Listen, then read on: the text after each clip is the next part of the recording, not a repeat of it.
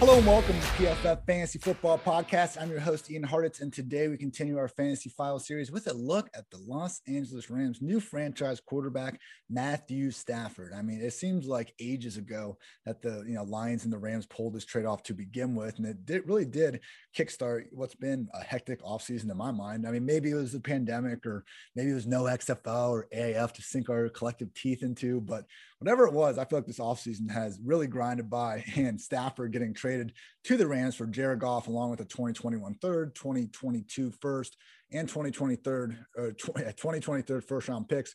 And that was a blockbuster deal. And, and most other off seasons, I think it would have dominated conversation. But you know, it's freaking 2021. We can't have our attention span more than a couple days before some other random NFL news is dropping. You know, these days the coach speak running more rampant than ever. But anyway, Matthew Stafford with the Rams. I want to go through exactly what he's been doing in his career and what we're looking ahead to in 2021 in Fantasyland. So first thing, I understand people haven't exactly been grinding every single Detroit Lions game over the years not great, not entertaining. They haven't been good. From a win loss standpoint, Stafford has been nothing but a disappointment for the Lions. I mean, number one overall pick in 2009. Remember, people, quarterback wins are not a good stat. Just looking at top 10 scoring defenses during that time, Stafford has only had two. Tom Brady has had 11. Ben Roethlisberger has had eight. Russell Wilson, five. Drew Brees, four. Hell, even Matt Ryan, the Falcons had three top 10 scoring defenses during that stretch. So, hey, Stafford, you know, even when the moments were big, he hasn't always come through. I get it. This was not always his fault, though, people. I mean, he was pretty good in Detroit for, for it all. And, you know, don't even take my word for it. Go t- talk to Aaron Rodgers about it. When he was on Pat McAfee's show this offseason, it was funny. McAfee was kind of ribbing him, like, you know, good to see Mahomes bringing in the, you know, no look pass in the NFL because Rodgers famously was doing that so much during his uh, as a kind of scout team QB with the Packers that the uh, defensive coordinator was getting pissed off at him during his early years in the NFL. Obviously, Rodgers does plenty of that on a week to week basis nowadays too.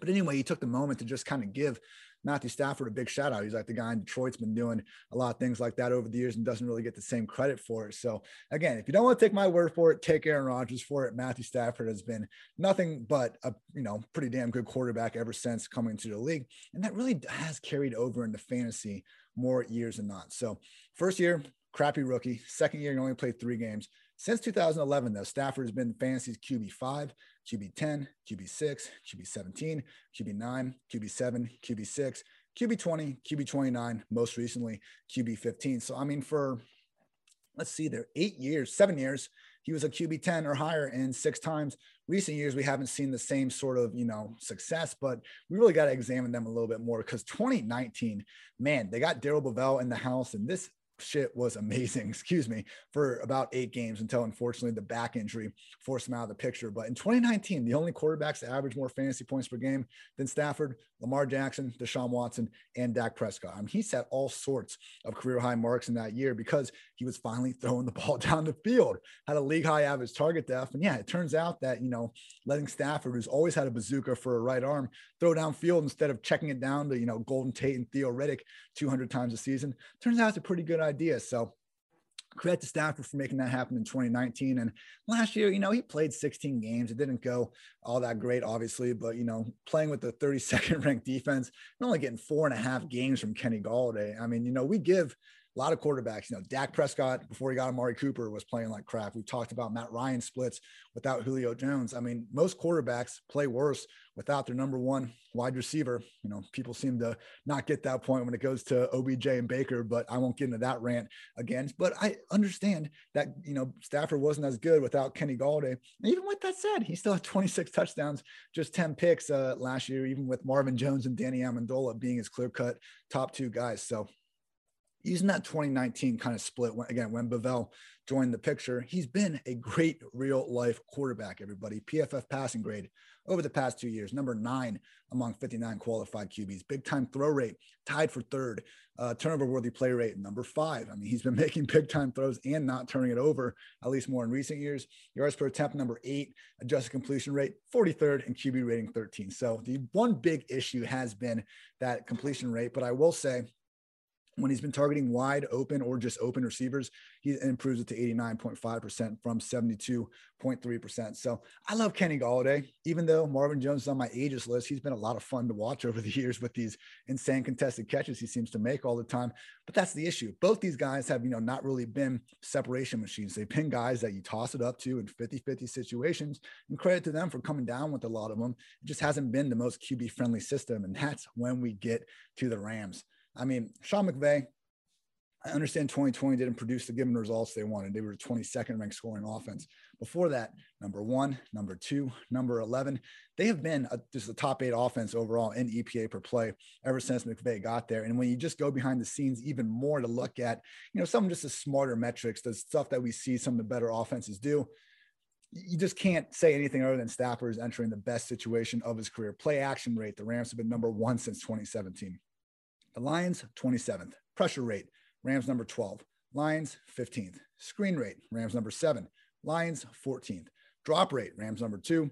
Lions 13th. Shift motion rate, Rams number seven. Lions number 27. Targets to an open or wide open receiver, Rams fourth. Lions 21st. Like whatever metric you want to look at, it's just been a better offense to be in in LA than uh, Detroit over the past four years. And it, it really comes down to pressure as well. Last year, Stafford pressured in under two and a half seconds on 20% of his dropbacks, just 17% for Goff, But I want to focus on this pressure because that could be the issue with the Rams. I mean, credit to them for really improving their offensive line in 2020, despite not adding like any real resources to it. You know, CC 2021 Pittsburgh Steelers kind of looking to do the same thing. And they were good. I mean, at least in pass blocking, 10th best pass blocking unit. It was more on Goff than the offensive line in terms of what he just couldn't do whenever anybody just even remotely okay at rushing the passer kind of got involved. The issue is I can see this unit declining. They have never had, you know, they they keep trading all their first round picks, so they're not having all these opportunities to add high end resources to the offensive line. Andrew Whitworth, you know, amazing career. He's 39 years old. How much longer can we depend on this guy to really take away a team's best pass rusher? It could be an issue. Like this is how this offense could be bad this year if the offensive line falls apart. The good news is we saw the offensive line again, not protect, maybe not protect Goff as much as he needed to be protected last year. But the reason for that is because Goff is like the most or second most pressure dependent quarterback in the league. Only my guy, Drew Lock, had a worse difference in yards per attempt when kept clean versus when under pressure last year. I mean, Jared Goff, the second he got any sort of pressure, the play was just over. And that wasn't the case with Matthew Stafford. Like, look, he's not Kyler, not Lamar Jackson. I understand he's not, you know, going to make big plays scrambling when he's under pressure, but whether it's his pocket awareness, just having that again, uh, just howitzer, however you say that. I love that expression, howitzer for a right arm. Whatever you want to say about Stafford, the only guys that averaged more yards per attempt when under pressure last year were Deshaun Watson and Ryan Fitzpatrick. So he's going to a better overall offense schematically where the one issue which is offensive line play that could lead to more pressure just it hasn't been as big of a problem with Stafford as it was with Goff, and it was truly Goff's kind of biggest kryptonite. And then the third thing we can really look forward to in this offense is more field stretchers. I mean, DeSean Jackson, okay, even if it's only going to be a week or two, it might as well be a fun week or two. Van Jefferson, I mean, he did come in as the fastest player at the 2020 Senior Bowl. I was impressed with what he did as a rookie. You know, Josh Reynolds did play over him for most of the time, but if he's your number three or number four receiver, I think you're okay. And then Tutu Atwell ran the 40 in 4.32 seconds. Hey, you know, depends on the day. He only, only weighs like 150, 160 pounds, whatever it is. But either way, the guy can fly. Can't deny that.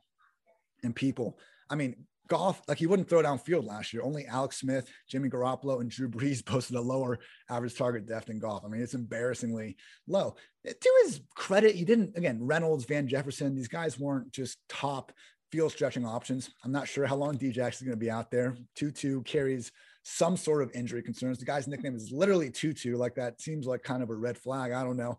Either way, though, clearly McVay wants to throw the ball some more, and he's got a guy that can do it. And this takes us right into our PFF Lily stat.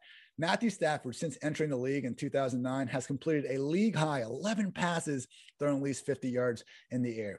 Like, you know, we talk about arm talent. Sometimes, you know, almost every quarterback in the NFL has high end arm talent. I get that. But I don't think, I don't think you need more than two hands to name the amount of quarterbacks uh, with better, just again, overall arm talent than Matthew Stafford. So for me in fantasy land, he's my QB 12. I would take him ahead of Ryan Tannehill, Matt Ryan, Baker Mayfield. He's in the same tier, mix of upside with the demonstrated floor. I have Joe Burrow, Tom Brady just ahead of him I'm considering jumping him, man. I guess my one issues with my more than one issue, but my issues with Stafford doesn't have the same rushing upside as many of the guys ahead of him. And this defense, like reigning number one scoring defense, even if they're not coached quite as well, still got Ramsey, still got Donald. You would assume that even though Staley's gone, they're going to kind of keep with the same scheme that got them so much success last year if they're going to have that, it could be more of a game manager situation for Stafford. He might not need to put his foot on the gas as much as we were wanting to do in Fantasyland. I mean, if he just kind of does what he did last year, like statistically, even maybe a little bit better and, you know, 4,000, 4,500 yards, you know, maybe flirts with the 30 touchdown mark, doesn't turn the ball over. That's just not going to be much more than a borderline QB1, uh, you know, performance. So that's where he's being priced everywhere. You know, QB 12 on underdog. So I'm right in line with the public. QB 13 over at Sleeper, Fantasy Football calculator. I do think on underdog, you know, it makes a lot of sense to kind of attack him at this price range because Robert Woods, wide receiver 19, Cooper Kupp, wide receiver 20, Higbee, tight end eight. I mean, you can really make the Rams stack in the middle rounds without having to worry too much about it. So Hey, people, want to get some more information about the upcoming season, including Stafford? Check out PFF Podcast Network, which covers everything NFL, college, and fantasy football. You can recap the NFL draft with Mike Renner and Austin Gayle's two for one drafts podcast, or get all the 2021 betting content you need with the PFF forecast. And also, if you like fantasy football and if you like playing fantasy for money, you need to check out Underdog Fantasy. Underdog's got everything, including the season long and playoff best ball. Best ball is a season long game where you draft a team like you normally do, but that's it. There's no in season roster management. Underdog automatically selects your best performers each week, saving you loads of time. So go to Underdog Fantasy and deposit $10 using promo code PFF and get a free PFF Edge annual subscription. That's promo code PFF. Draft now Underdog Fantasy. Thank you as always for tuning in, everybody. Fantasy Files out every single day over at the PFF Fantasy Football Podcast. And people, you know, I really do um, appreciate the comments and the uh, just you know Twitter mentions uh, talking about the podcast. I fully realize I need to work on slowing it down. I know it's not the most comfortable thing for you uh, listeners out there. Only been hosting podcasts for a year now. I hit my one year anniversary at PFF, so really need to work on that in year two. I am trying, just something that I've always kind of battled my whole life. Got a lot to say, and you know when I do do these solo podcasts, uh, you know something I got to pay partic- be particularly mindful of because it's tough not having someone to bounce stuff off. So I'm working on that. Appreciate you all holding me accountable, and you know I'm at the end of the day, I just want everyone here to win their fantasy football leagues and have a fun time doing it. So I work on that. You all work on again, just getting to the bottom of winning those fantasy leagues, and we'll all be happy. So I'm Ian Hartitz, and until next time, take care, everybody.